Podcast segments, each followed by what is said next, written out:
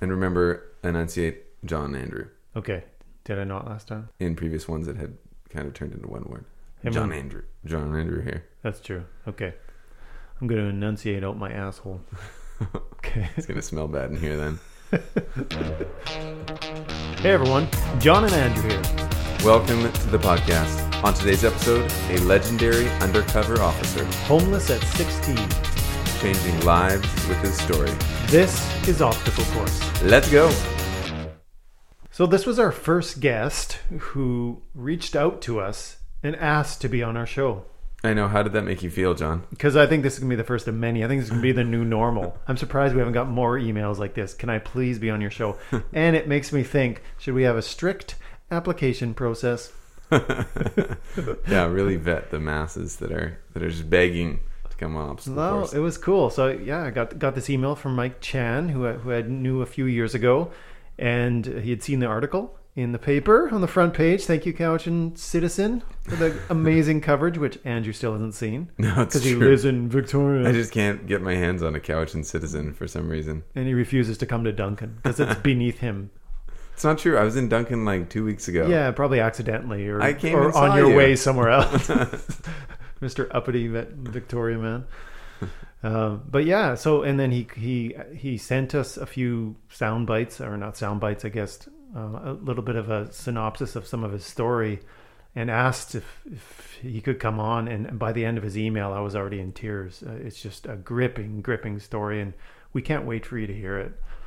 Yeah, we were uh, very fortunate that he chose to share his story. He's uh, he's not by any means uh, a, a bragging type or wanting No. to showcase her- his his own voice. He No. was purely doing it out of the motivation to help shape lives, and we won't talk in detail about those those facts. We'll let Mike tell the story of his own life, which you're about to hear, but it was very powerful. He also the the work that he did undercover for the Vancouver Police Department. Wh- What a sacrifice and and putting his own life on the line in gripping, fearful for other people situations. He, he's an amazing man, and and what an interview. Yeah, and speaking of, where are you at in Breaking Bad? Where am I at in Breaking Bad? Uh, yeah, because we did bring up the show in with Mike, and he's like, I "Yeah, I didn't. It it. wasn't that interesting." Because I lived it basically. yeah, exactly. Uh, so I've just started the fifth and final season of Breaking Oh, Bad because I'm. I'm that modern. I'm that much with the times. I'm Yeah. in, in the final season of a show that ended like ten years ago. Well, and plus, I think you said on a previous episode that you know when you when you're feeling like you're spoiling yourself, you'll watch one or two episodes a week, along with a little bit of wine. yeah, no, What's wrong with you? Don't you binge anything? yeah. I, I sometimes have more than a little bit of wine, but Oh, Don't- do tell. we don't we don't watch a lot of TV at Oh, our you're missing out. household. But um, Breaking Bad's amazing. Yeah. is one of the first shows in a while that we've actually kind of gone through. And yeah, beginning of season five, um, Walt is as unlikable as always, maybe even more unlikable than always because he's just a Yeah, he's like the opposite of Mike Chan. He's just so much about his himself and self preservation. that is going to be a soundbite right there. Walter White is the opposite of Michael Chan. Yeah. yeah, no, for sure. And have have you survived this long without any spoilers?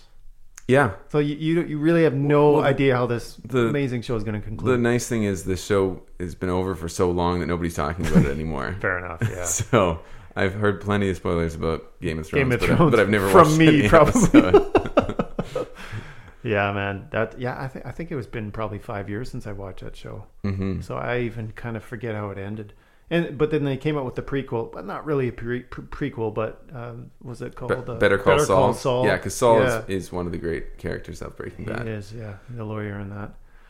But uh, yeah, it's it's a great show, and that was one of the questions we did ask Mike because, as we said, he was an undercover cop, but not just an under, undercover cop. Uh, can I say cop? I just said it. He's another undercover cop or police officer on Vancouver's east side, and and Mike talks quite openly about how he was quite amazing at his job, and he's still a legend all these years later. I mean, that was that was probably you know a decade ago that he was there, and and they still talk about it. Well, for him to be such a humble guy and Yeah. refer to himself as a legend, he must have been really good. That's so true, and I just thought of that right now. He's like the one of the more modest guys I know, and he refers to himself as a legend. Yeah. I'm like an egomaniac, and I would never refer to myself as a legend in anything. one one question I did have that I wanted to ask Mike, but it felt inappropriate. Um, you can see where the episode goes. Was um, he's out there as an undercover cop buying drugs, like buying you know cocaine, heroin, all this kind of stuff, just on the street. What monies is he using, and does he have to file an expense report when he's done? Like, it, like I mean, you're looking at me like I'm insane. But from, from a business perspective, when he goes out on the call and he's like, "All right, I'm heading out to to do this," is there like a kitty? Like, a does he go to like the office manager and be like, "Okay, Get some petty cash. I'm gonna need some petty cash for this deal," and then just go out and then he has to come back and do an expense report? Like, okay, 100 milligrams of of coke. Like, uh, you know, it sounds like a crazy question. I want an answer. yeah. We'll, we'll, uh, What do you think? Maybe we'll write him an email and we can put that in the show notes because we were looking for some show notes for the episode. Do undercover cops have to fill out expense reports for the drugs they purchase? I would hope there's some sort of system in place. Yeah, and uh, maybe we'll never know. But I'm glad I didn't ask that on the show. It might be one of those need to know things and we don't really need to know. Well, you know what? I do need to know. And so here's the thing, listeners. If you happen to know the answer to this, please just email us. Or not, not email us because nobody emails, but jump on our Facebook or Instagram and just say, hey, boys, it's true. You do have to do an expense report. Or that's a lame ass question. Yeah. what are you doing? the answer is probably like you got to fill out like an 18C form. yeah, that's what I was wondering. Yeah, which isn't that interesting. An 18C would stand for like 18 carat cocaine. Did I say carrot cocaine? Yeah, I don't think I've never they- they had drugs.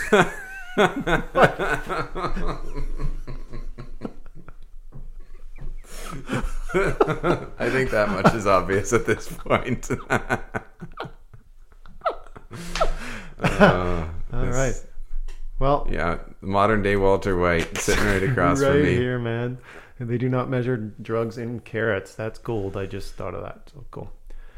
All right. Well, it was it was a great episode, and you might think, um, based on probably you you've read the description, you might be thinking, "Boy, is this a hilarious episode?" Based on our introduction, surprisingly, the amount of trauma that Mike has endured, and to still be so positive and to to be such an inspiration, uh, this doesn't seem wrong to to have this kind of an intro. To be honest. I agree. He has an amazing story, and he's a a, a brilliant, humble man, and, and I he's shaped a lot of the lives of, of kids out there, and Yeah. and um, and I'm sure one message that both you and he would say is kids don't have drugs. Yep. yep, for sure. But you know what? He's not going to listen to this anyways because he actually said to us when he left today. He he like devours every single single episode. In fact, I don't think he minds me t- saying this. Well, he won't hear it anyways. He he says that he actually sits down at his computer in the evening and listens to the episode as soon as it comes out. I mean, here's somebody who's really dialed in. Most people listen to it while they're doing something else. This is the thing that he's doing, and that's so cool. But he says he's not going to listen to this episode. He doesn't want to hear himself talk, which Yeah. is terrible because it's this is an amazing story. Yep. So let let's get some great feedback because I'm sure you're going to be really inspired by this episode because it would be nearly impossible not to. So share with us on social media Yes. some responses, and and we told Mike we're going to give them to him. And Yes. honestly, he's a humble guy Yeah. who has struggled with self esteem issues his whole life. So let's pour on the feedback and, and let's lift him up. And, and listeners, tell us how Mike has inspired you, and we will bring that to him, and it'll make a difference, just like he's going to make a difference for you by hearing this story. Absolutely. And don't do drugs. Don't have drugs.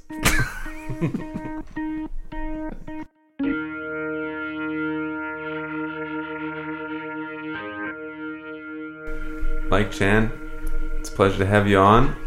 Welcome to the podcast. I, we know Thank you. Um, you're one of the first people who's actually reached out to us Yes. to to be a guest or to to give the opportunity to share your story. So thank you for doing so, and we're we're thrilled to have you on. Well, you're very welcome. Thanks for having me. It's um, it's a privilege to be here for me. I think you guys are doing great work, and uh, if I can help inspire others, I'm, I'm happy to do so. you know, I was taught as a business owner to always ask, How did you hear about us? I actually heard about you through the um, newspaper article That's in the uh, right. Cowichan paper. right. I listened to a couple of the um, the episodes. I thought, well, geez, well, of course, John and I knew each other beforehand, Andrew. For sure. So I sent John an email just with a very brief synopsis of of some of the obstacles that I faced when I was younger, just to see if he'd be interested in, uh, in, in me sharing my story, with the hopes of inspiring others and helping other people uh, get through their difficult times. Indeed, we're very thankful to the Cowichan Citizen for running their story and putting us on the front page. It's a little surreal to wake up and see your mug on the front page, but I think we clean up quite nicely. And it didn't say like wanted above it either. No, yeah. no. Exactly. Yeah, and so then and then Mike sent me the email pretty much the next day, and, and in the, in the email you you detailed basically your life in, in a few paragraphs, and then kind of ended by saying if you think this would be helpful, and we're honored that you would that you would come on the show and, and share um, some of the turns that your life has taken and and um, some of the things you've learned along the way. So thank you so much for coming. Oh, thank you, John. Yeah, it means a lot. And I know, uh, I know you said that your voice decided to vacate the premises Oh, over the last yeah, 24 hours. I mean, well, actually, more than that. The last weekend, I um, came down with this really bad uh, sore throat, oh man. and uh, actually, um, well, yesterday I went for a run at my lunch break, and I shouldn't have done that because I came back, my voice was even worse. But oh no. last night, at uh, just before the stores closed, I was actually thinking, oh man, I'm not gonna be able to do this tomorrow because my Yeah. voice was worse than it is now. Oh. So I, got, I started googling uh, uh, natural remedies, and then Manuka honey, of course, came up. So I ran out to the store and got a last bottle of Manuka, that was on the shelf. Did you find so- it helps? Did, Uh, not not really. But I, was, but, uh, I ate half the I ate half the bottle like by the spoon. you just I ate just- it. I just ate it. Yeah. And no opened it. peanut butter. No, nothing. This, this morning I ate, ate some more. So here I am, and so hopefully my voice. Uh, Your voice sounds Holds great, and and you know it's just a slight obstacle, so it's fitting, right? you got it. Yeah, that's what we say. Just keep pushing through those obstacles, Yeah. and, and Yeah. here you are, and you, you sound good, and and uh, we can work a little magic on on the. Oh, sounds The good. microphone. Thank you. So I I thought a fun place to start, Mike, is is how you met your wife. That was a hilarious story. So why why don't you take us through how you met your wife? Uh, do you know what Weimaraners are? No, So Weimaraners Dogs. are they're, they're a species. They're a breed of dog, and they're um, they're a very uh, distinctive looking gray, uh, short coated breed. Initially from Germany, okay, and uh, when I first got my my very first Weimaraner, it was back in the late '90s, and I was living in North Vancouver. And back then, Weimaraners were very uncommon. They're they're still not very popular, but um, you see more of them than, than back in those days. Part of my personality, and John knows this about me, is that uh, everything I do, uh, there, there's no halfway with me. Mhm. Either I'm not interested or I'm extreme. Yeah. So I went from having no dogs to having three Weimaraners, wow, and I was I was really obsessed with these dogs. I used to run with them every day. Like we do like a 10, you know, 15k run. I would do um, um, obedience training. I did agility training. I did um, um, the sniff scenting in the in the bush. So, anyways, I was I was really into these dogs. And uh, one day when I was working, I was um, a police officer with the Vancouver PD for 25 years, and uh, I was working the west side of town. Are you familiar with Kitsilano at all? Yep. Yeah. Okay. It's Kits Beach. Yeah. Okay. For the listeners who don't know Kits Beach or Kitsilano, it's on the west side of Vancouver, and it's kind of um, it's a trendy, sort of a fun, youngish uh, place to live. And That's why kind of- Andrew knew it, Exactly. Yeah, Yeah. yeah, for sure. you fit right in. and that's why I did not know it when you first told me. So I was driving along Point Grey Road, which is uh, the road basically that um, that uh, that goes uh, adjacent to the to Kitsilano Beach and Spanish Banks, and I saw a beautiful Weimaraner uh, walking with its owner on the side of the road, and of course the dog caught my eye, so I pulled over, and I think at the time um, she told me this later that she I thought she, Jenna thought she'd done something wrong because the police car abruptly pulls over in front of her. So I just looked out the window. I said, "Hey, can I can I come see your dog?" She said, "Sure." So I got out of the car and I said hi and introduced myself. Said I have three of these dogs and chatted about the dog for a few minutes. Yeah.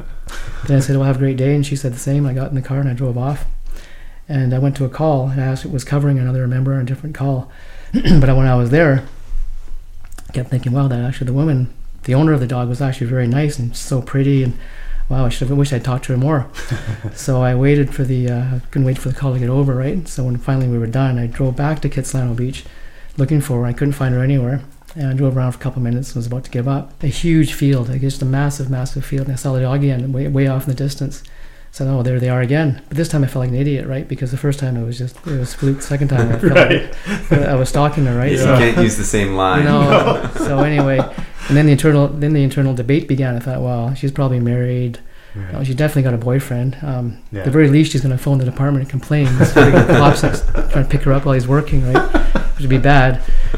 So I was about to drive away, and I thought, you know what, screw it. If you don't try, you'll, I'll never know. So I pulled over again, and this time she was coming closer, and I felt like an idiot. I got out of the car, but she made it easy because she had a big smile on her face when she approached.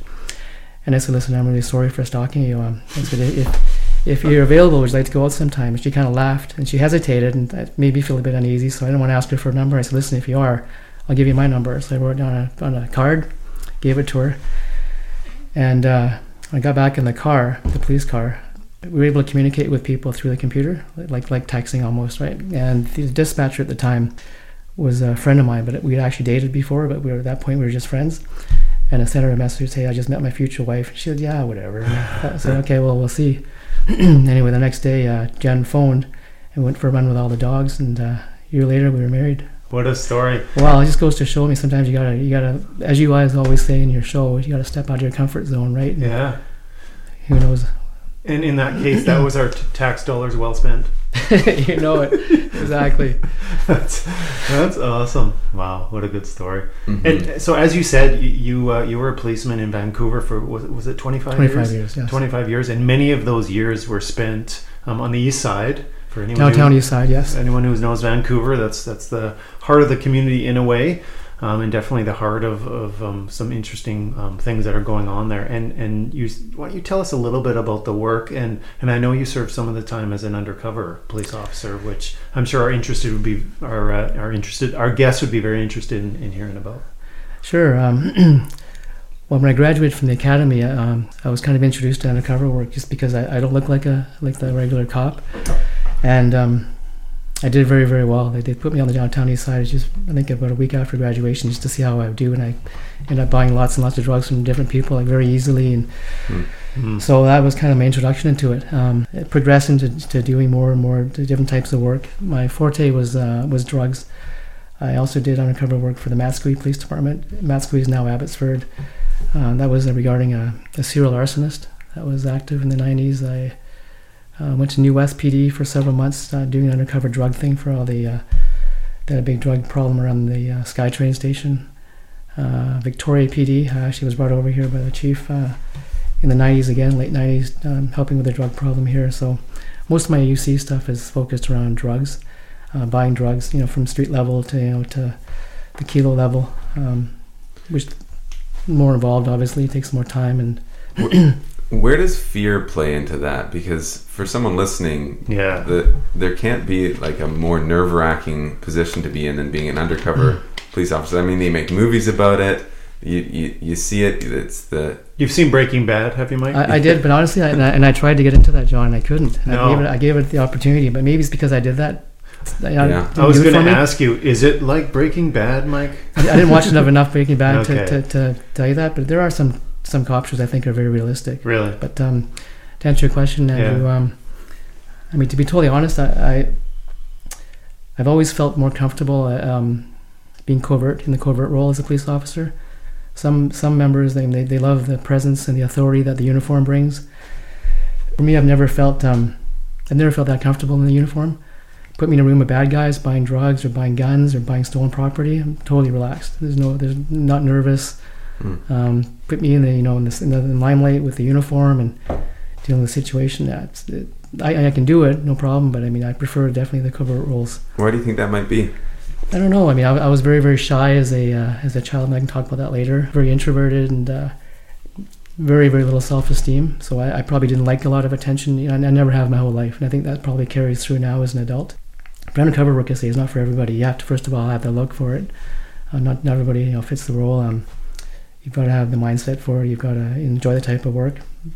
Like I say, most people don't, and uh, I was just lucky that was kind of what I fell into, and uh, kind of grew from there. It's Yeah. it's interesting because you, you hear some Hollywood actors who talk about growing up um, through trauma and they became an actor because they were able to sort of disappear, you know, Okay. and, and able and they were able to.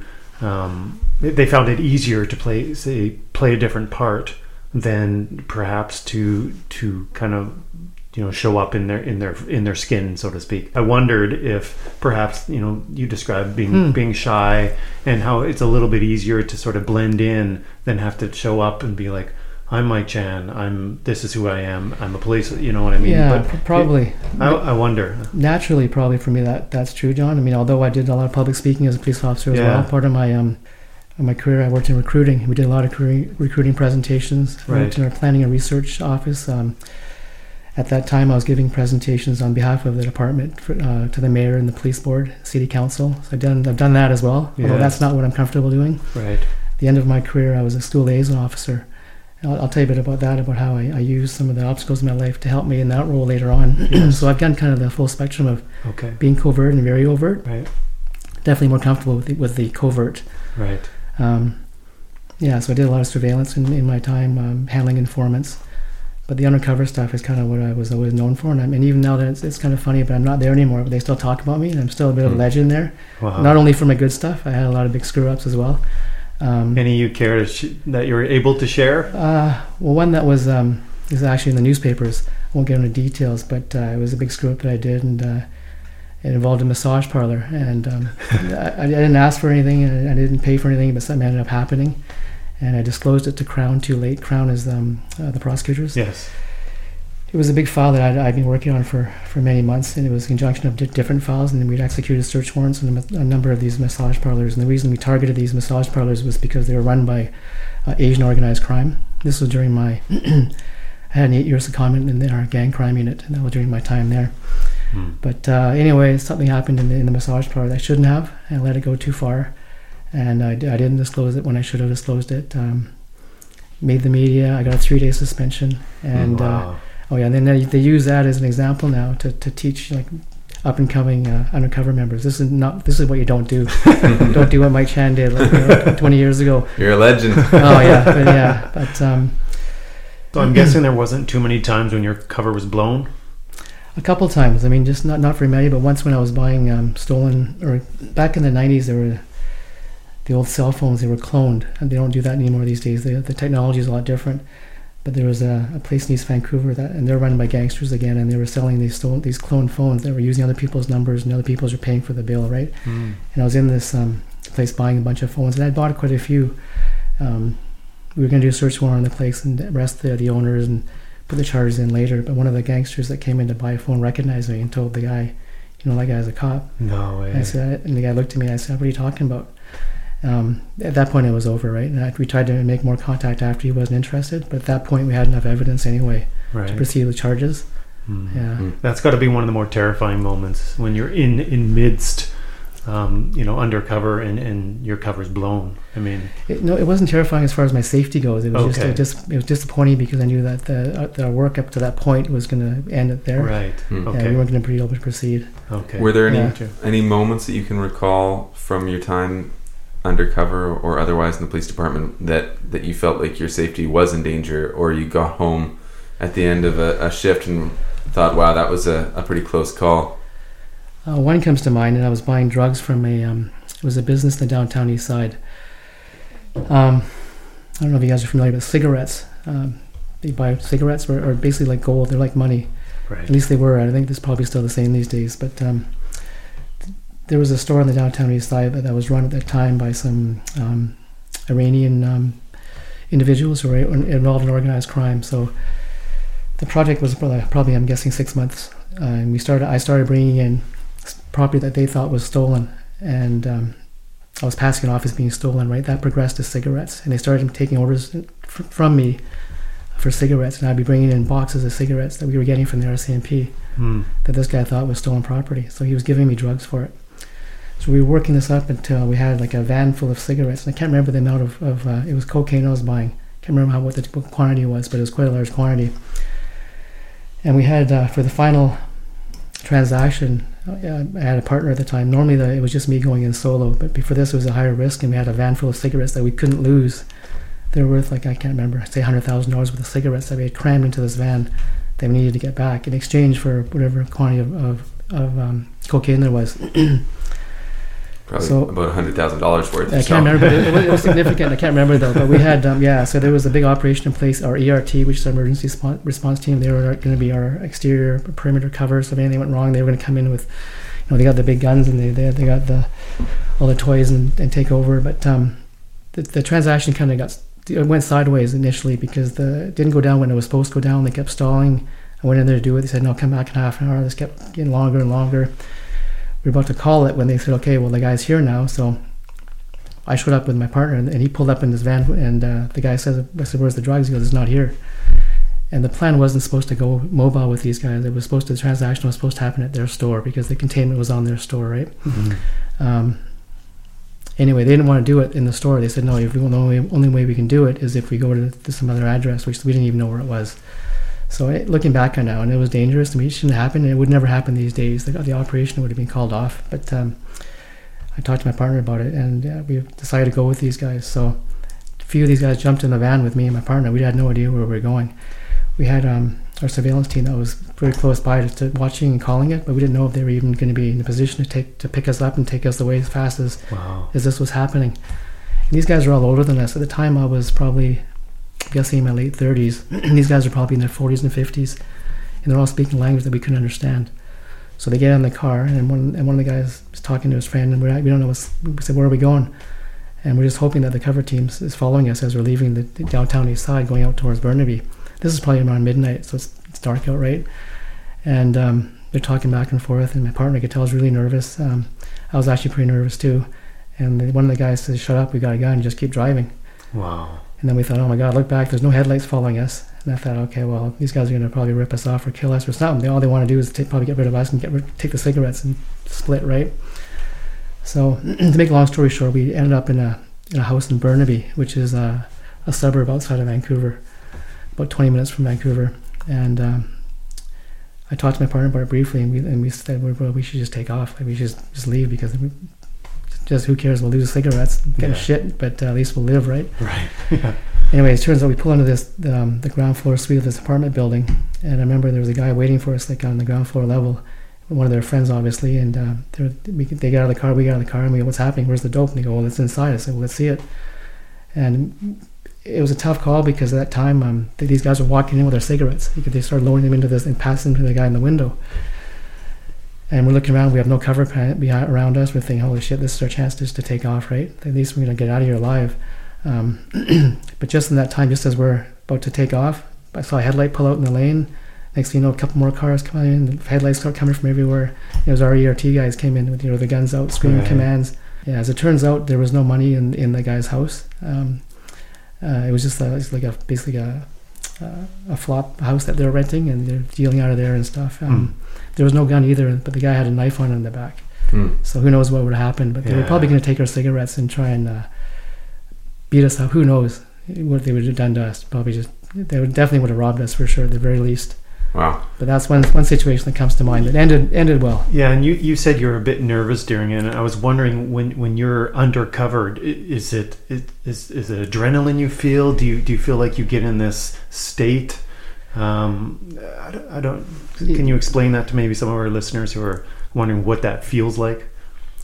For that particular thing, I, I think the only reason I was really nervous was because there was two of us. So I had to worry about my partner as well. if it had only been me, it would be easy. I could have just jumped out of the truck and, and you know when they pulled up at a red light or something, I could have just t- jumped out and ran. Ran, yeah. But you, when you're with a partner and you, and, you, Right. and yeah, I mean the cigarettes aside, which we were responsible for, it's a lot of money with the cigarettes.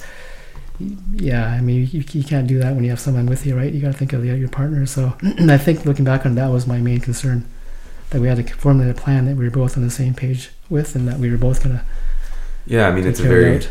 it's a selfless thought uh, to to have that as your only concern, and I'm wondering. I mean, it, it was a selfless thought, but you were very much in danger from an outsider's perspective. That sounds like a pretty dangerous situation. In the bit in the work that I do, I don't encounter that sort of thing very often. John, I you know you, ro- you I mow some rough lawns. but Yeah, It exactly. doesn't quite get there. No, yeah. But uh, what motivated you to day after day put yourself into that situation and, and do the important work that you did? Are You're talking about policing in general, or just the, the, the Undercover, stuff? yeah. Yep, I, I mean both, but but such dangerous work in particular? I don't know if it was just the need to sort of uh, to prove myself. I mean, ever since I was a kid, I, I think I, I'll get into that more later. That uh, I, I always felt the need to be to be validated and to, to to prove myself. I don't know if that had something to do with it, but uh, I enjoy that type of work. As I said, I mean, I policing is different for everybody, right? There's so many facets to police work that everybody's kind of finds their niche, and that's that's where I actually I, I love that type of work. So. Um, that's probably what drove me the most, and I was very, very successful at it, and, and it sort of came easily to me. But you know, along the way, I made a lot of stupid calls. Like that was a stupid call, and both of us, we shouldn't have gone with these guys. We should have said, okay, we can't bring the drugs here. We're going to call it. We're not going to go with you anywhere. That was stupid, right? Yeah. Yeah. So that that shouldn't happen. But I mean, motivation is probably just there was always a goal, that, uh, and the goal was, was to get this thing done. and my whole life, I've always been, for me, I've always been goal driven having a goal has helped me to, to, to accomplish what I have in my life. Um, that's just this for me. And I think I mean, for these all these a lot of these UC things, a lot of them were, were long term projects that, that, that took several months to, to complete. But there's always a goal at the end. Okay, the goal would be to go. We're going to get a search warrant for this place. We want to do a final buy at the end. Things like that. So I was always like driven to, to accomplish that goal. I don't know if that uh, answers Yeah, your question. Absolutely. Well, you spoke about the the validation that you were looking for that was um, at least partially pushed on by events that happened in, in your young life, and so perhaps now is a good time to to shift back into that that place because we've heard uh, parts of your story and and there was some in, incredible trauma that took place, and and so I I wonder if it might be uh, a good good time to shift there and and talk about what happened to you when you were just a, a young boy. Sure. Okay. Um, I'd like to preface it by just saying that I don't want to to cast blame on, on anybody, like my dad or my, my stepmother at the time. And I mean, I think everybody did the best that they could at that time. Um, and I don't want to to portray myself as a victim because I don't think I'm a, I'm a victim. It's just a very un- unfortunate set of circumstances, and I was lucky that, that I came through. Um, but uh, yeah, no, I'll, I'll share that with you. I'll, I'll gladly share that with you. Um, so we, we, I'm initially from Hong Kong. my family immigrated to Canada in 1968 and uh, at the time I was six. Um, I, have, I have two younger siblings right now. Um, at that time, yeah, I had two as well, but I was the oldest. I came to, to Canada. My, I was six. My brother was three, and I think my sister Kathy hadn't been born yet. She was born shortly after we arrived. But my father was a vascular surgeon. My mother was a psychiatrist.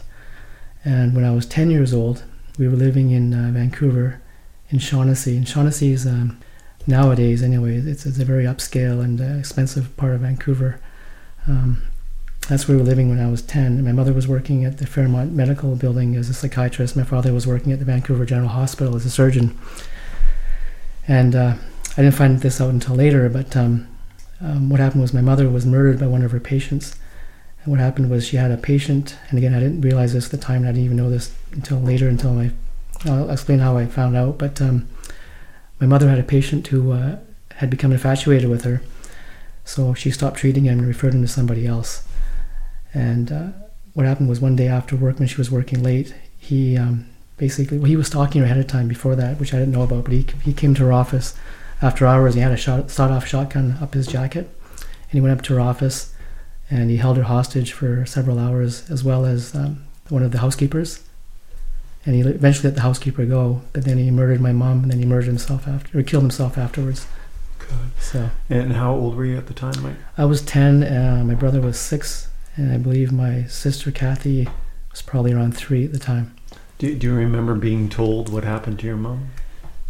Well, I remember the, that night, my dad uh, got a phone call and he, he rushed us over to the next door neighbor's house. We didn't know what was happening. I remember the news coming on and the news being turned off very quickly by our neighbors, you know, while we were watching TV.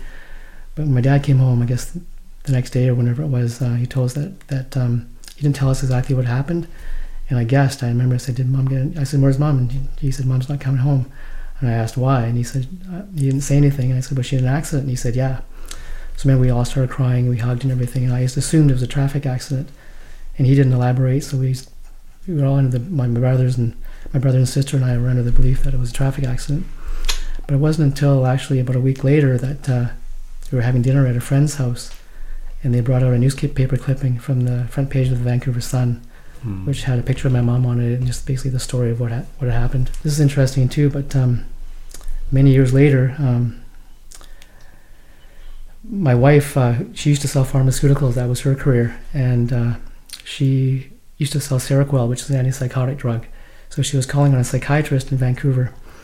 Uh, this was probably uh, this is actually before we got married, so this is about 11 years ago. and uh, they were chatting, and the, the, psychiatrist he was talking to uh, found out she was getting married. So she said, "Yeah," and he asked her, "Who's your husband? Who's your fiance?" And she's like, "A guy named Mike Chan."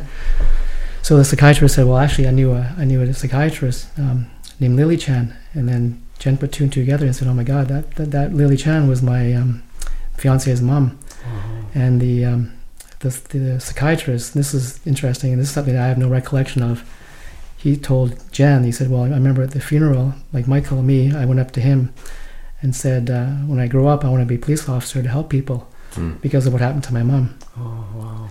So, so he remembered this after all these years, yes. and he told that to Jennifer, and she told that to me. I said, "Well, I don't remember saying that at all, but uh, who knows? Maybe in the back of my mind that uh, hmm. that was that was part of it." But That's powerful. Anyway, do, do you recall any other details from from being at the funeral? the only other the only other detail I recall is just the coffin being set down, and then we put us, me and my brother and my sister, putting roses on it. Hmm. Yeah, mm-hmm. yeah. Yeah, I have a. I lost an, an aunt, and uh, when I was about five years old, and I, I barely remember anything from even my relationship with her. But there was a one small memory from the funeral of of being there with my uncle and him offering Tic Tacs, hmm. and and that's like the only detail. And it was a it was a fairly traumatic death, and um, there was a lot of sadness around the the funeral. But just it's weird how memory works in in those points of high trauma where almost everything's a blur, yet there there's a little bit of surreal imagery that can kind of seep through. Hmm, yeah, it's, it's, an interesting interesting way of the mind. There's something I remember about my sister's funeral, but I'll, I can talk about that a little bit later. yeah.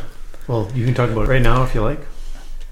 Uh, well, so that the, the first obstacle, the main obstacle I had in my life was losing my mother at the age of 10. And um, as a result of that, a lot of things happened, a lot of changes um, occurred, and then that impacted me. My dad, before getting to my sister's story, my dad remarried very quickly after my mother died. I think it was within six months he had a new wife, and um, she was only in her 20s, so she, you know she here she is in her 20s, and you know, three an instant family with three young kids, right? Um, for for different reasons, and she and I didn't really click. She she got along very well with my brother and my younger sister Kathy, um, but she and I didn't really didn't click. And think when um, yeah, it was pretty obvious to me that that I was like my brother was always kind of my dad's favorite. They had similar interests, and they. Um, my, my brother actually physically looks looks still a lot like my dad, whereas I look a lot like my mother that died. So I don't know if that has something to do with it, but uh, I was always felt like I was the outcast child. Anyway, as we grew up, I was um, I was always excluded from family events. I grew up not not feeling very good as as, uh, as a child, and um, I remember being sent to summer camps um, all the time, every summer. Like uh, even though I didn't want to go to summer camps, I didn't want to to partake in those. I was always sent away, and I always felt like it was. Uh, it was more to just sort of more convenience for them to, to sort of get rid of me than to, for my enjoyment and my fun because these are things I never wanted to do. But anyway, um, when I went to, to, high school, I went to actually I spent grade eight at Shawnigan Lake School oh, really? on the island. Yeah, and I know Shawnigan Lake's actually a, a very uh, it's a very well known school. Yeah. It's, it's, it's, a privilege to go there, right? It's it's it's a very uh, everybody wants their kids to go to Shawnigan, but at that time. Um, I honestly don't think it was it was to, to, for my education that they sent me away. I, I honestly feel that it was just a, somewhere just to put them, just get rid of them for a while, so we wouldn't have to deal with them. And I was a problem kid, I think, because well, in my my dad and stepmother's eyes, because when I was uh, shortly after my mom died, I, I got I was very uh, introverted. I got into my I wrote little stories and I wrote books, and uh, I I got I became fascinated with animals. I spent all my I had a paper route. I spent all my money um, buying plants and setting up these elaborate terrariums that I would collect the hmm. frogs and lizards and stuff. Then I got into um, I got into weight training when I was uh, yeah after after grade eight I got I, I read a couple magazines and I, I spent my allowance on back then it was the Weider weight sets there were these plastic yeah weights full of sand yeah I remember, yeah, those. I remember those so I bought one of those and I became you know totally obsessed with with you know building my muscles and stuff because I think I probably felt like I was uh, inadequate, and I wanted to build myself up. To, uh, that was my way, I think, looking back at it now. Uh, you know, developing some self-esteem. Mm-hmm. But I was very, um, along with that came a very strict diet, and then you know I would, I would always uh, spend my own money and buy healthy foods and cook it myself, which I think drove my stepmother and my dad crazy because I didn't want to always eat what they were having. Anyway, um, back to Shawnigan Lake when I was at Shawnigan Lake School. That's kind of where my um, my my obsession with exercise and working out and stuff came because we had a, a phys ed teacher. I remember he was a real big, strong guy, and I remember he had a couple of magazines that I read. But um, when I was at Shawnigan, I don't know if you're, you're familiar with Shawnigan, but basically it's a boarding school. Now Mhm. you don't have to board there, but, but back then it was strictly boarding. So as a boarder, you're allowed to go home for the holidays like Christmas and Easter and, and certain special events. But on top of that, if you achieve um, 80% or over as a grade point average, you're allowed to, uh, to get to have an extra weekend at home. So I, I was on the honor roll once. I, I got 82% or something, which was pretty tough. I was back then. Uh, it was academically uh, grade eight was broken up into eight one and eight two back then. you had to write exams before you started the school, and depending on how you did in the exams, you were put in eight one or eight two. I was in eight one. So to get in the 80s, would t- I had to work pretty hard to do that. And my motivation to do that was get a weekend to go home, right, see my family Mm-hmm. you know, who I missed a lot when I was at the school. But I remember when um, Because they would have been still living in Vancouver. they at were in the time, Vancouver, right? yeah, Yes. yeah, exactly, yeah. Right. But I remember the night before, I was out on my suitcase packed, suitcase packed, and everything. And whenever you travel to and from the school, I don't know if it's the same way, but it's very strict. You had to wear a uniform. You couldn't go anywhere outside the school without the uniform because you're representing the school. Mhm. Right.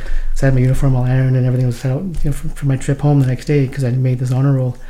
Then I got a, a phone call. Someone phoned either my dad or my stepmother, and the, the we had these things. They're called um, uh, they're grade twelve students that basically were overseeing us. We were grade eights, so he came and said, "Hey, you're not going home tomorrow." I said, "Why not?" Well, someone phoned. They don't want you going home.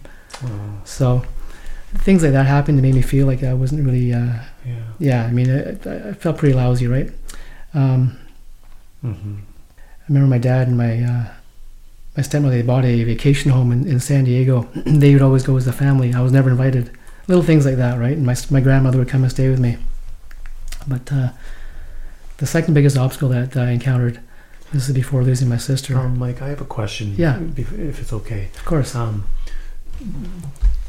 now, per- perhaps it's difficult to, to for you to answer this question, but do you feel like your your dad's relationship with you or treatment of you changed after your mother died? he was very busy, John. I remember um, being a surgeon, he was never home. Um, I don't remember much, seeing him much even before my mother died, but after my mother died, I think because um, he was trying to keep her happy, he had the other kids to think about. I was the oldest. I was kind of, I, I think in his eyes, more of a pain in the ass, you know, doing his own thing, working out, making his own food all the time, kind of a different type of kid. I think it was easier for him just to, to, to, to go along with what she wanted. And if she wanted me to go to camp, I went to camp. She wanted me to go to Shawnigan Lake, I went to Shawnigan Lake. Okay. Um, when I was uh, 16, I was actually kicked out of the house, and uh, that was a that was a very uh, unusual experience because the RCMP came to kick me out, Oh. and uh, it was nothing I had done. Was, I remember I had a fight with my brother. We were just arguing, and um, so I was 16. He would have been around 13, 12 or 13. My sister probably about nine or 10.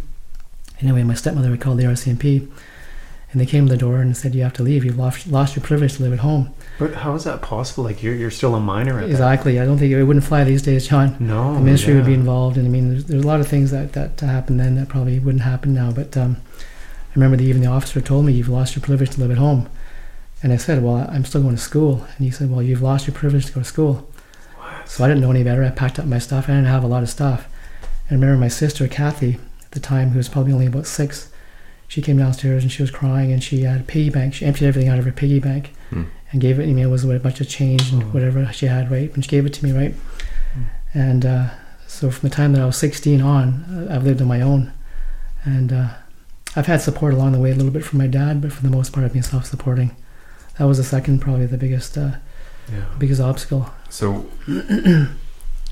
I'm curious about some some more details about what what happened next. Where did you where did the RCMP take you? Was there any further explanation of that? Where where did you end up? Yeah, so the first place I went was a place that my dad actually found for me, and it was um, a room he'd rented in the house. The room was about the size of this room here, and there was no bathroom, there was no there was no kitchen, nothing. I had a hot plate, and I shared um, a bathroom upstairs with the people in the, the rest of the house. And I was probably only there for probably a few months, and um, I ended up leaving there. But uh, yeah, I I was working at McDonald's at the time. So at the time I was in grade 11. I actually dropped out of school, and uh, I was working at McDonald's. And back then I was only making two sixty an hour. That was minimum wage. Wow, Yeah. two sixty. Yeah, two, yeah, two dollars sixty cents an hour. Wow. So I went from that place in North Van to a place that was even cheaper, and it was 85 bucks a month for rent. It was in Burnaby. It was very close to, to my best friend's house, and his parents were very, very good to me. Um, they were almost like my surrogate parents. But I got a job um, working at a gym in Vancouver. It's no longer there. It's called Western Gym, and I got a raise. It was four bucks an hour. Hmm. And back then, it's kind of this sounds goofy now, but I was like a personal trainer. And now here I was, like 17 years old. I had no courses, no schooling, no credentials, nothing. Right?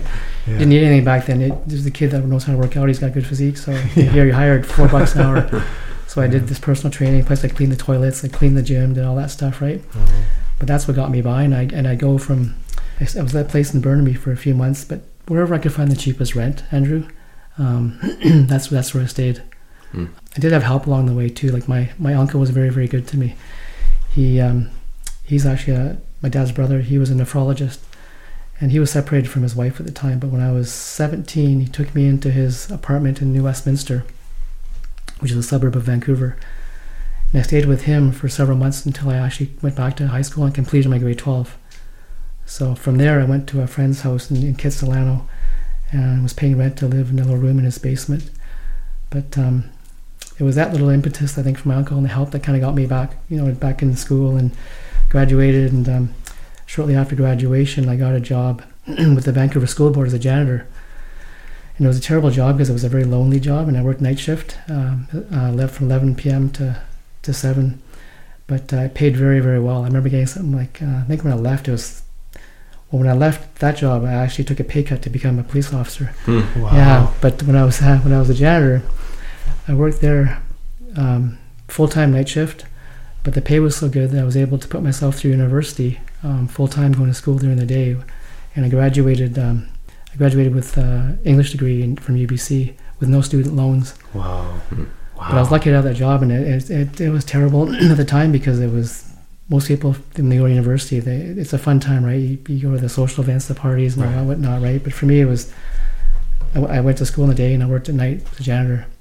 But I was that, thankful to have that job because it paid so well, right? And I get paid for my tuition, paid for my books, paid for my rent, and uh, yeah, I was able to do it. And Now, now this is you know we've skipped ahead a little bit. Um, you were you were sharing a little bit about what happened. Um, oh, was it around that time when you got the call about your sister? yeah, so it was about that time. I- I wasn't. Uh, I was still working um, for the school board, and I was still a janitor. But uh, so my sister turned thirteen. I hadn't seen her for a few years before that. It's it's sad looking back on it now. And uh, from from being kicked out from sixteen to when um, my sister died, I can only maybe see her once or twice. But when she turned thirteen, I remember contacting her and saying, "Hey, let's let's get together. I haven't seen you for a long time." So it was really nice. She came down to Vancouver and um, we went for dinner and we went and saw a movie.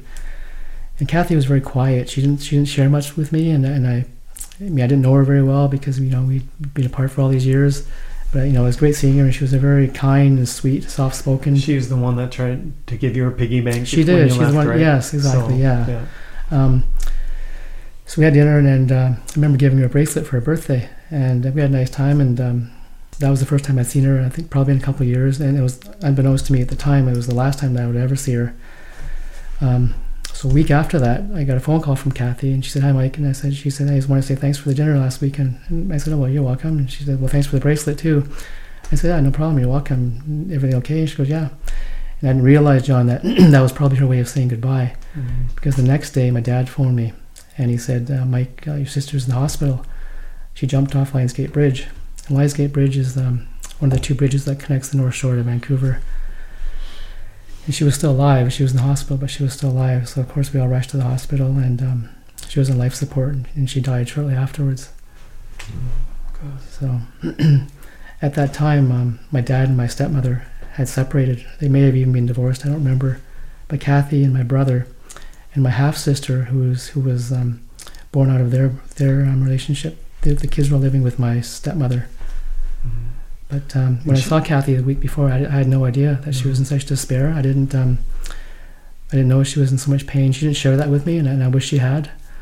Um, and I didn't know that um, my my dad and my stepmother knew that what was going on because I found out later that she um, the police had found her on Lionsgate Bridge before and brought her home, and uh, I think she was getting some help, but obviously it wasn't wasn't enough. And she was 13. She was she had just turned thirteen, so she was just um yeah just a, just a kid basically. And John, I didn't I didn't know at the time why. Like I, I like I said, I saw her. She was very quiet. You know, I didn't know she was suffering. I didn't know she was in so much pain. But I knew she, that she had kept a diary. So I asked my stepmother if I could borrow the diary and read it. And initially she said no. But then about a year later, she got hold of me and said, "You can you can borrow Kathy's diary." So I read it, and it was so sad, John. I remember, um, yeah, there, there was a, a few a few events that uh, I actually used later on when I was a school liaison officer. But she was essentially bullied by uh, a lot of her friends at school, and she had her best friend. Her name was Julie, and Julie lived directly beside us. And I remember when I was at home, Julie and, and Kathy were inseparable. Either Kathy would be at, at their place or Julie would be at our place, and constantly all, all they did was hang out together. But when they hit grade eight, I think the relationship changed, and I think uh, for whatever reason, the, you know how kids are, right? Especially high school kids and, and girls, right? They, they can be pretty mean. And uh, Kathy wrote about a lot of things that happened to her, and where she was picked on and bullied and excluded, and, and how Julie was kind of at the forefront of it all. It was really sad for me reading it, right? Because I didn't, I had no idea that my sister was going through all this. But I, I honestly think that if if she had come from a strong um, and loving and supportive family, then she would have been able to endure that. I think she was probably looking for, you know, from love from her friends because the the family um, situation um, didn't provide her with that. Right. Yeah. But yeah. Many, many Right. years later, at the end of my career, um, I was seconded to the school liaison unit, and one of the, my functions there was to give presentations to the students. And so I, I created a, an anti-bullying presentation Wow. where I shared the story of my sister Mm. to the students, and it was a difficult presentation to give. And um, Mhm. I brought in the newspaper articles. Uh, there were several newspaper articles that came out um, when Kathy died, and they even covered her funeral. And uh, I talked about our relationship and the, the story of the, the, the dinner we had, and then the, what I read in the diary. And I shared that with the students. and I remember some of the students would be in tears, the same with the teachers, just listening to this presentation. I got pretty choked up myself talking about it Yeah, absolutely. but it was worthwhile because um, several students came forward, and I got lots of emails from parents saying that um, their students had, had gone home, told them about this, and shared things with their parents, gotten help that they needed. Some students came forward to me and thanked me and said, "Listen, because of that, they were actually bullying somebody else, and they stopped because of they realized didn't realize what they were doing." Um, one mother got a hold of me and said that uh, her daughter um, got the help she needed as a result of that presentation. So. wow. I'm just thankful it was, it was able to turn into something positive, right, and help other people. You you speak about the that um, that deep trauma and, that that pain that was caused uh, as a result of um, many factors, but but one being a lack of positive influences at home. Um, and when reflecting on your own journey, leaving home at 16, having re- really no contact with your parents, uh, or your dad and your stepmom at, at that time, and, and having had lost your mother, and and being in a very vulnerable position as a 16 year old with no real supports, or at least minimal supports, how do you think you kept from going down a, a, a more dangerous path, or you, you seen you have seen from the work that that you did, um, young men getting into gangs or or drugs or crime. What what do you think it was that kept you from going there? Yeah, I- think honestly, um, Andrew, it was my mother's influence. Excuse me. so my mother was very, very strict with me when I was young, and I think I benefited from her, from her influence um, a lot more than my brother and sister did because they were too young. But um, I remember my mom was so strict, and every day, I, I used to hate coming home from school. From from six to ten, I remember I was terrible at math. I still am. But uh, I come home to like pages of arithmetic problems that she had had written for me to do, and I had to sit there and go and do them all Mm. and uh, lists of chores I had to do, vacuum the house, like clean this, clean that. And I, as a little child, as a child, I, I hated that because I wanted to come home and hang out, watch TV, whatever, Mm. play with my friends, play hockey. But I had to do all of my chores and do the um, do the arithmetic problems. But I think that that helped me later on in life because it instilled in me um, self-discipline that I don't think my brother got. Um, and I actually called my brother last night. Uh, he's he has an interesting story, but asked if I could share some of some of his information. Um, and he thought this is great what I'm doing. and he was happy for me to do that. But my brother and I are very very different. Obviously the same genes, same parents, but he grew up to be a drug dealer. I grew up to become a cop. So your brother actually was a drug He, dealer, he, he but, was a drug dealer. Yes, but you were in Exactly. that same world. Exactly. He dropped out of high school in, in grade nine or grade ten. Um, I mean, I went to completed university. He a smoker. He actually later became a drug addict. Sadly, Mm. me, I'm like a fitness freak, right, health freak. But um, in my own personal opinion, again, I'm not trying to cast blame, but I think it's because um, the values that my mother instilled in me before she before she was killed.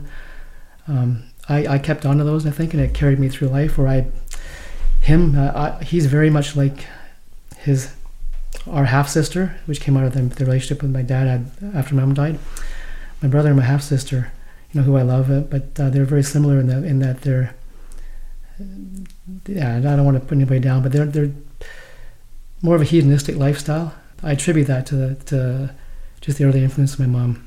I had that for those years, and I think that's that's carried me through my life. But I'm one of those, like I say, I, like a mother to the extreme where I'm, I'm not interested. I, I, I probably push too hard, but um, I mentioned this earlier. For me, the, the way of, of getting through everything was just ha- having goals and trying to achieve those goals. Um, you know, when I was younger, I was only from like 13. I started into this this weight training and fitness, eating well, and I've carried that through my whole life, right? So that has kept me away from drugs and, and alcohol, and you know that, that that's what being a primary focus. And when I got older, I got into I started running when I was a teenager. Then I started doing did my first 10k race. Then that that was too easy. So okay, I, let's do a marathon next. So I did the marathon. Wow. Okay, now you went. The, no, but the goal was the marathon. The first I didn't achieve that. My goal was to do the, my first marathon under three hours. Wow. Failed 302. So that's But why that's yeah. still a phenomenal Wow, time, right? like but this- phenomenal. Wow, but this, here's an example of how of how excessive and how much I pushed. So I was disappointed. Went back the next year. I did 251.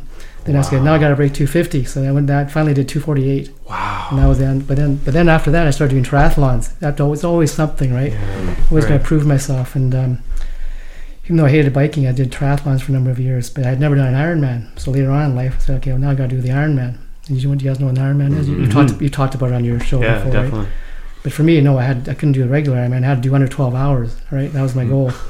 But I hate biking. That was my other obstacle. I wanted to do an Ironman, but I didn't. I did despise biking, and I was terrible at biking. So, for my very first Ironman, um, I remember I didn't have a bicycle. I had ordered one, and uh, there was some delays, so I didn't get the bike until three weeks before the actual Ironman. So I'd done no biking until three weeks before the race. But I still wanted to go under 12 hours, which is pretty pretty impossible, right? Yeah. anyway, um, I tried, failed, came in at 1208. And I remember on the bike, um, everybody passed me on the bike. So next year I did it again. Did 11 bike rides. So not much more, but 11 bike rides. And uh, same thing, everybody passed me on the, on the bike. And as much as I was trying, I just couldn't get up those hills. Everybody's old people, everybody passed me. On the run, though, I redeemed myself. And my marathon time, I remember, was faster than some of the pros. Wow. So I came at 11, 1158. wow. So there you go, I did 12 hours. I Yeah. sold my bike the next day. so that's for me. That's that's kind of how how I've um, managed to, to survive. Just set goals and like the university thing. I started off at Langara. You know, got, got the job at the, at the school board, working all those hours at night shift. Hey, to go into school, going to work at night. But I had I got to get my degree. Got to get my degree. That was my focus. Right. Kept pushing and pushing until I did it. Um, even when I applied for the police department, that was another obstacle because I failed the initial. Um, there's one step with the selection process. It's called the assessment center. They actually don't even have that anymore. They've done away with it. But basically, it's an all-day uh, exercise where you're evaluating a number of different scenarios. And uh, even then, I was very like as a child, I was very very uh, quiet and closed. And um, because of what happened to me with my family and stuff, I think I grew up with. Uh, well, I know I did. I grew up with like no self-esteem. Like when you're 16, and you're rejected by your family. It's pretty hard to feel good about yourself, right? So um, I'm very, very shy. My friends used to joke that you know I was the shyest guy in Canada. Probably was. So, but uh, anyway, uh, when I applied for the police department, um, I initially failed the assessment center, and I was deferred for two years. They said yeah, you can do it again, but you have to wait two years. Come try it again. And the areas I was weak was public speaking. Um, there's group exercise, a bunch of things. So they gave me a checklist of things that they, here's what you should do to improve yourself over the next two years if you want to try again. Toastmasters, which I know you're a big part of. Yeah. Know, public speaking. I forget. Anyway, everything they said, I did everything. So I went back two years later and did did very well. So, so one of the ways it sounds like that you lifted yourself out of your childhood is by setting these goals, uh, accomplishing these goals, setting bigger goals. Um, but but I'm guessing along the way, um, perhaps there was some times when it was when it was a bit more difficult. Wh- what did it look like um, in the times where you didn't quite have the motivation to do the goal setting? Um, did it? Would you get? Did you? Did you struggle with depression? Did you? Did you pull away? Was there any times where you weren't pushing? That you were just on the sidelines? You know, honestly, probably not. Um, I can't ever say that I've, I've suffered from depression. Um, although there's been times that I've, I felt depressed and I felt very, very sad. Probably the, for me, the most profound uh, sadness I've ever had was losing my sister. I mean, losing my mom was was quite devastating. But I was only ten. But it, when I lost my sister, I was twenty. Yeah. So to me, that was um, that's probably the I would say the most, the deepest sadness I've ever felt, and that was probably the most difficult time in my life. But um, yeah, I, I can't honestly ever say like. I don't know why. Just the way I'm wired, I think I've always pushed, and, and I know I, I still push unnecessarily. And my wife even tells me this. Like on Sunday, I was sick, right, and it was such a beautiful day. I thought I should, I should go for running, but I'm sick. Who goes for running when you're sick? But no, I gotta keep fit, right? So, okay, I'll just go do 5k, whatever, right? Easy run. End up doing 10k, right? of course. And then and then the, the gym at the police station has been closed for since last September, so there's no gym, but there's a workout station at my kid's school, a bunch of bars and do pull-ups and dips and everything, right? So I said, okay, let's just go there do a short workout. A short workout. Yeah, can't do that, right? Show No. up. So, yeah, I usually do say my pull-ups. I usually do sets of twenty, right? Here I am showing up when I'm sick. Uh, okay, I'll just do ten. No, I'll stop. do the ten. do I think I stopped? No. No. I did like twenty-four or something. Wow. So I, honestly, John, it's it's and, and Andrew, it's it, having that in me has has gotten me to where I am. I guess I think in, through all the adversity, but it's something that I don't need at this point. Even Jen, my wife, says you, you, you can relax. You know, you've made it. You've had a career. You've got your family. Um, you don't need to be this intense. And and I don't. It's just kind of how, how I am, and I, I know that Mhm. intellectually. I realize that, but telling my body that and doing it, it's not so easy. I was going to say, is it maybe your biggest obstacle is is relaxing, is, is being able to sit Probably. and and maybe not be effective, not accomplish anything, and just sit and take it in. Yeah, I'd, I'd say so. That's it's something that, that I'd, I'd love to sit down and watch a movie without having to my mind going you know a million miles an hour. What else should I do? And you know looking around thinking, okay, I got to do this now. And, For sure. yeah, Was there ever a point in which you felt like you pushed yourself too far and, and overdid it or, uh, or suffered consequences? Or burnout. You just listened to our episode. Yeah, I did listen to. It. I mean, Yeah. many times. I mean, even like just this cold. I mean, I, I've been pushing myself like physically, like like I always do. But even when I felt it coming on, I still pushed through it and ended up getting more sick. And um, a lot of times, I mean, many times in life, uh, Andrew, maybe even at work, um, risks I took as an undercover operator that I shouldn't have taken because I wanted. I was so goal focused. I wanted to, you know, to accomplish the goal. Yeah, I mean, a lo- a lot of things. Um, What what advice would you give someone, perhaps like a, a 25 year old version of yourself, looking back now, that might have uh, provided a little more leniency or, or support um, to do with that aspect of yourself? If anything, to have have some balance. I mean, I've never really been a very balanced person. I'm either extreme or, or, yeah, I'm not there. If that's possible, I don't know if I could have accomplished, you know, what I have if I if I was more balanced. Though, just in my circumstances, it just I had to keep pushing. I had to keep pushing. I remember even through university. Um, oftentimes I would get like two hours sleep. Like you know, get off night shift and then I have a class at nine thirty, right? So I have to go home, shower, get my books, go to school. But I'm coming down with shingles because I had lack of sleep. Even the doctor says you can't you can't keep this pace up. There's no way you're going to graduate. And what did you do? I kept going, but and I did graduate. but I don't know any other way of doing it. I mean, um, yeah, I got, I got that big internal that, the police department for that uh, screw up in the um, in the massage parlor. If I had other screw ups as an undercover operator because I you know pushed too far. Um, yeah. By the way, the um, how we were saying that. Uh, I'm a legend there. They actually have they have someone else now that can do undercover work almost as good as me, but they call him the White Mike Chan. yeah, he's not he's not the real Mike Chan, but he's the White Mike Chan. He's pretty good. He's pretty damn good. That's awesome. So um, So in, in the dream scenario that that balance might be a, a possibility for a younger version of yourself or even right now, what what might that balance look like? maybe not so much to take away some of the drive. You don't need to prove yourself anymore. You don't need to uh, like you've done it. You can you can relax. It just uh, yeah. You don't you don't need to you don't need to prove yourself to anybody. Like, you, like, like what you've accomplished says it all, sort of thing. Like you know, you can just take a break. So, Mike, on on the episode with Heather, which I know you've listened to, Yes. um, it was an episode about grief. Yes. and, and one of the things we discovered in that episode is people's grief take different forms and there's no proper way to grieve i'm wondering if, if part of your drive was, was was an aid to you processing some of this immense grief you dealt with Could have been. You know, it's just my way of, of coping with it. yeah Yeah, I think you know they even um, after my mom died, I became, became very introverted. Started writing all these stories and stuff, and, um, and you know collecting these animals and saying up these these things. I think that was my way of kind of um, dealing with the pain. yeah Um, that actually served me later on in life again. Well, when I was a school liaison officer, well, I started writing a kids book back in the '90s, and I did all the illustrations myself. It's about the animals in the rainforest because I love animals. And um, at the time, I started writing it because the, my girlfriend at the time had a couple of niece, he had a niece, niece and nephew who I was very close to, but that relationship ended up not working out. Uh, put the book aside, and many years later, I picked it up again and I finished it. It took me 20 years to finish that book. yeah Anyways, as a school liaison officer, I read the book to the students in the school, and I used to, and I brought in some of my own animals to show the kids. And I thought it was a great way to relate to kids. Yeah. uh, um, as a police officer, develop the trust and you know just the humanity behind the badge, and um, yeah, so they, that was uh, something else that I was able to to use later on in life again.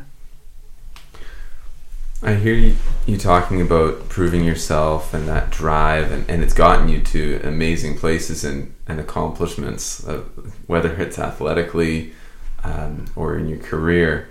And I, I wonder if you're, as you're reflecting now on how maybe you can stop pushing yourself, uh, the word acceptance comes to mind. And I wonder for someone in your situation, what if the goal, what if the next big goal was was that self acceptance? What what how might that work for you? What, do- you mean by? Uh, yeah, I just, I'm not sure I understand the question. Yes, so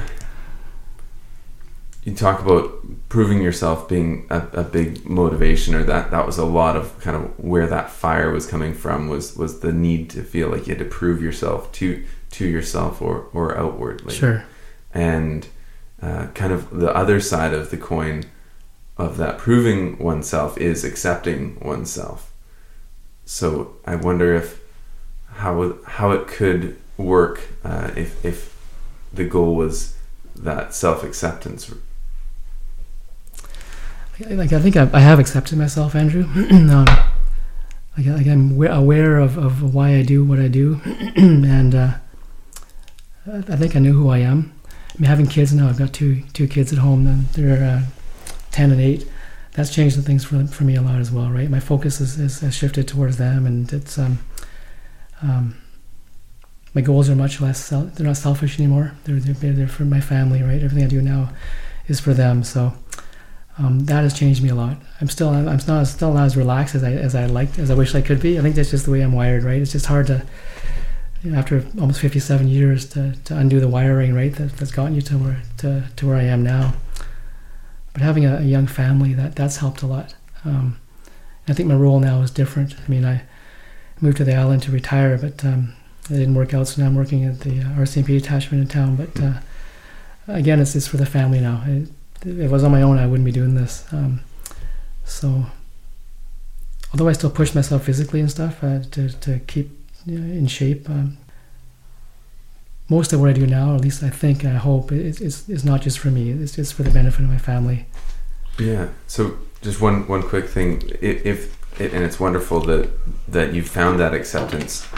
Um, what do you think it took for you to get there for for someone else who hasn't quite and is still always feeling that they're trying to prove themselves to others and themselves what do you, what do you think it took Uh, for me, it took decades, you know, of, of, of pushing myself, accomplishing goals, and you know, trying to prove myself, and you know, develop my self-esteem and self-worth. Um, what advice do I have? It's, it's how do you instill it in somebody that doesn't have it? I think it starts from at a young age. I mean, looking back right now, I, I think it's, you know, obviously you're, you're a product of, of how you're brought up. So I try and do the best for my kids. I don't want them to feel, grow up, you know, feeling inadequate like I like I felt, or feeling unloved, you know, with low self-esteem. So how do you fix it? That's tough. I don't know. I think everybody has their own ways of dealing with it. Um, Yeah. for me, it was it was setting goals, accomplishing goals. Then you then you build a little bit of self esteem. Then you set other goals, accomplish those, and you know until your self esteem starts coming up. Um, do things for other people, try and help other people. Which is why I contacted you about this. So Yeah. I think that's that's another way of doing it. Um, Which, which, by the way, you, you said earlier on in the conversation, you're somebody who, who doesn't like it when the attention is, is on them. right, But yet, and I don't. but yet you believe so much in in using your story to help people that you're willing to go outside your comfort zone to come on the podcast. And I just want to I, I want to really lift you up and say that that's that's great. That's Oh, that's thanks. huge. thank, thank you you, know, this is not about you. You're you're coming on here and you're, you're revisiting difficult times and you're revisiting, you know, this the, this idea that you don't like to be in this situation, but but you're doing it because of the bigger picture and to help people. And and I think that's um, that's such a good example for for all our listeners and for ourselves as well. And we, I just want to thank you for that. Oh, thank you, John. I mean, you guys are doing a great thing. I'm wondering. So, and as as John mentioned, you you really took that core of, of helping others and, and made it the the center of the work that you did and, and the purpose of the work and and to give people gifts that maybe prevented some of the pain that, that you saw that happened around you in your life and um, I, I want to give a compliment and, and make sure we pay attention to that because it's a, it's a really beautiful um, motivation. When when we talk about bullying and um, horrible situations that we hear about, as someone who's worked in that field and, and been a liaison officer, what suggestions might you have, or, or do you have any any methods that can help reduce those instances of, of traumatic bullying Recommendations for for, for students. for students or parents? I mean, when you never know, you never know the history of somebody unless you know that person very very well. So what you say to somebody can affect them um, a lot more deeply and uh, more profoundly than than yourself. So I think it's important to be sensitive to other people and just uh, just to be kind. I mean, like I say, if Kathy, uh, in my opinion, had come from a different background a more supportive, more loving home environment, maybe she would have been tougher and maybe she could have. Uh, endured this, you know, the bullying she had, that, that she uh, took, but she wasn't able to, right, for whatever reason. And I think that, uh, and I try, and teach my kids the same thing. When you're dealing with people, just try and be kind. Always be kind, right? There's always, you, you're never going to look bad for that. And you always look yourself, as long as you look yourself in the mirror and go to sleep at night and say, well, at least I was kind of the kind thing, right? Um, that's what I think. That's what I would try and uh, tell somebody because you don't know how much you're hurting somebody unless you know that person really, really well. Well, and, and I think shame is a lot of bull is a big part of bullying, and the shame people feel when they're bullied, and, and it's difficult for them to tell people. Sure. Um, Yeah. Most, I think, a lot of people have experienced bullying on some level. Oh, yeah, it's very common, John. I mean, and it's not just in, in the schoolyard. It's, it's at organizations. It's at work, adults. It's, it's it's in the police department. It's everywhere, right? Yeah, And, and even to for people to stand by when and do nothing, and that that, that gives the bullier the, the message that what he or she is doing is okay, exactly. right? So Yeah, and that's that's not good either, right? yeah, I think it speaks to the importance of a strong community as well, because uh, for your sister, she she lost that contact with parents, and and there was, it seems, less of a community around her of support. We're losing touch with community in our day and age, and a lot of people are at risk because of that. I find that the more we can strengthen our community, interact with our neighbors, have good groups of people around our youths in particular, and, and anyone at risk, it, it can be youths, it can be elderly. The more we can do to strengthen that, the, the more we're going to be healthy as a unit, as a whole, and, and less people are going to fall into that position of singularity and isolation that, that can trigger bullying or a, a number of, of dangerous um, ills in, in our society. Yeah. Yeah, I Sure. agree with that.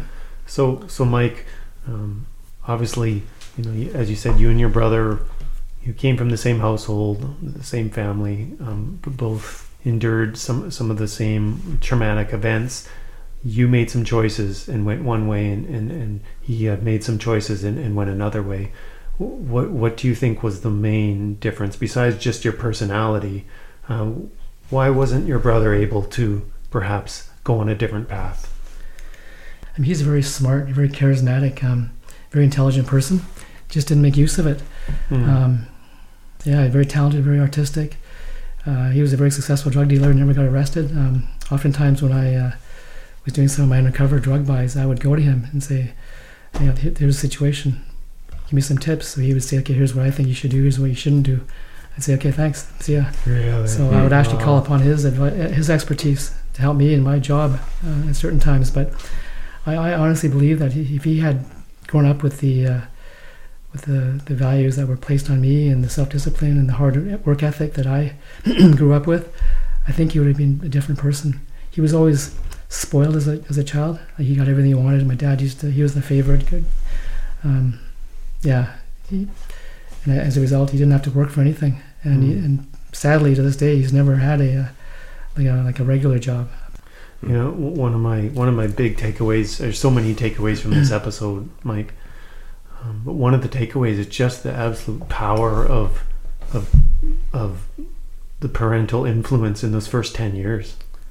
I mean, Oh, it's an absolute absolute game changer. Those first ten years, it's easy to think, oh, they're just kids, you know. They, you know, it, Oh, it's yeah. really the teen years where those For are the sure. formative times. But you know, based on your story and hearing your reflections, those first few years are absolutely crucial to instill the values and the character that will that will guide the kids the rest of their life. I agree, John, and I, and I catch myself all the time when I'm, I'm I'm making mistakes. I'm saying things that are too critical to my kids, and I think back to what my dad and my stepmother used to say to me, how how terrible it made me feel. They were very critical of me Right. many many different ways, right?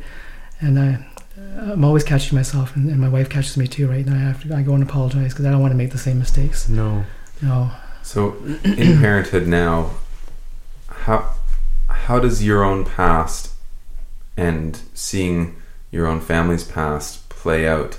You've got on one hand yourself who's so goal driven and kind of wants to just go and do it, and I could see there being an, an, a parental instinct to like make sure that everything was perfect for the kids and and you know keeping them safe and and potentially even being overbearing.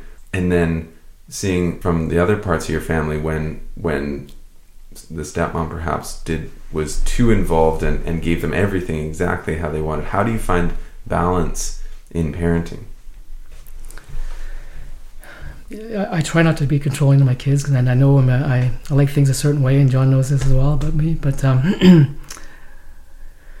yeah, it's, it's it's tough. I mean, I guess I, I try and take you know what I've been through and, and, the pain that I felt and just some of the things that I faced, and I and I, and I try and improve upon that. I don't want to I don't want to to make my kids experience that if I don't have to. I, I try like I, I know I and, I and I've analyzed myself a lot over the years, and I know I have a pretty controlling personality, but I try not to control other people. Like I like things a certain way, so I do things a certain way. I don't tell other people to do things the way I like them. They can do them how they want, and I've relaxed a lot. Like I used to be really OCD about the house. Everything was immaculate. You couldn't even tell anybody lived there, right? Hmm. but now having two kids and a dog, it's oh man, it's, it drives me mental, right? But um, it's a struggle for me, Andrew. I, I have to always try and um, I guess catch myself. I mean, I, I just do the best I can for my kids, and I just try and I guess take the experiences I've had and what wisdom I have over the years, and I try and to do the best for my kids, what I think is the best for them. I don't want them to grow up with the uh, insecurities and you know the um, you know, the, the notion of you, you always got to prove yourself. You always have to validate yourself. I don't want them to grow up with that. Although it did help me, right? And I think it got me to where I am. Um,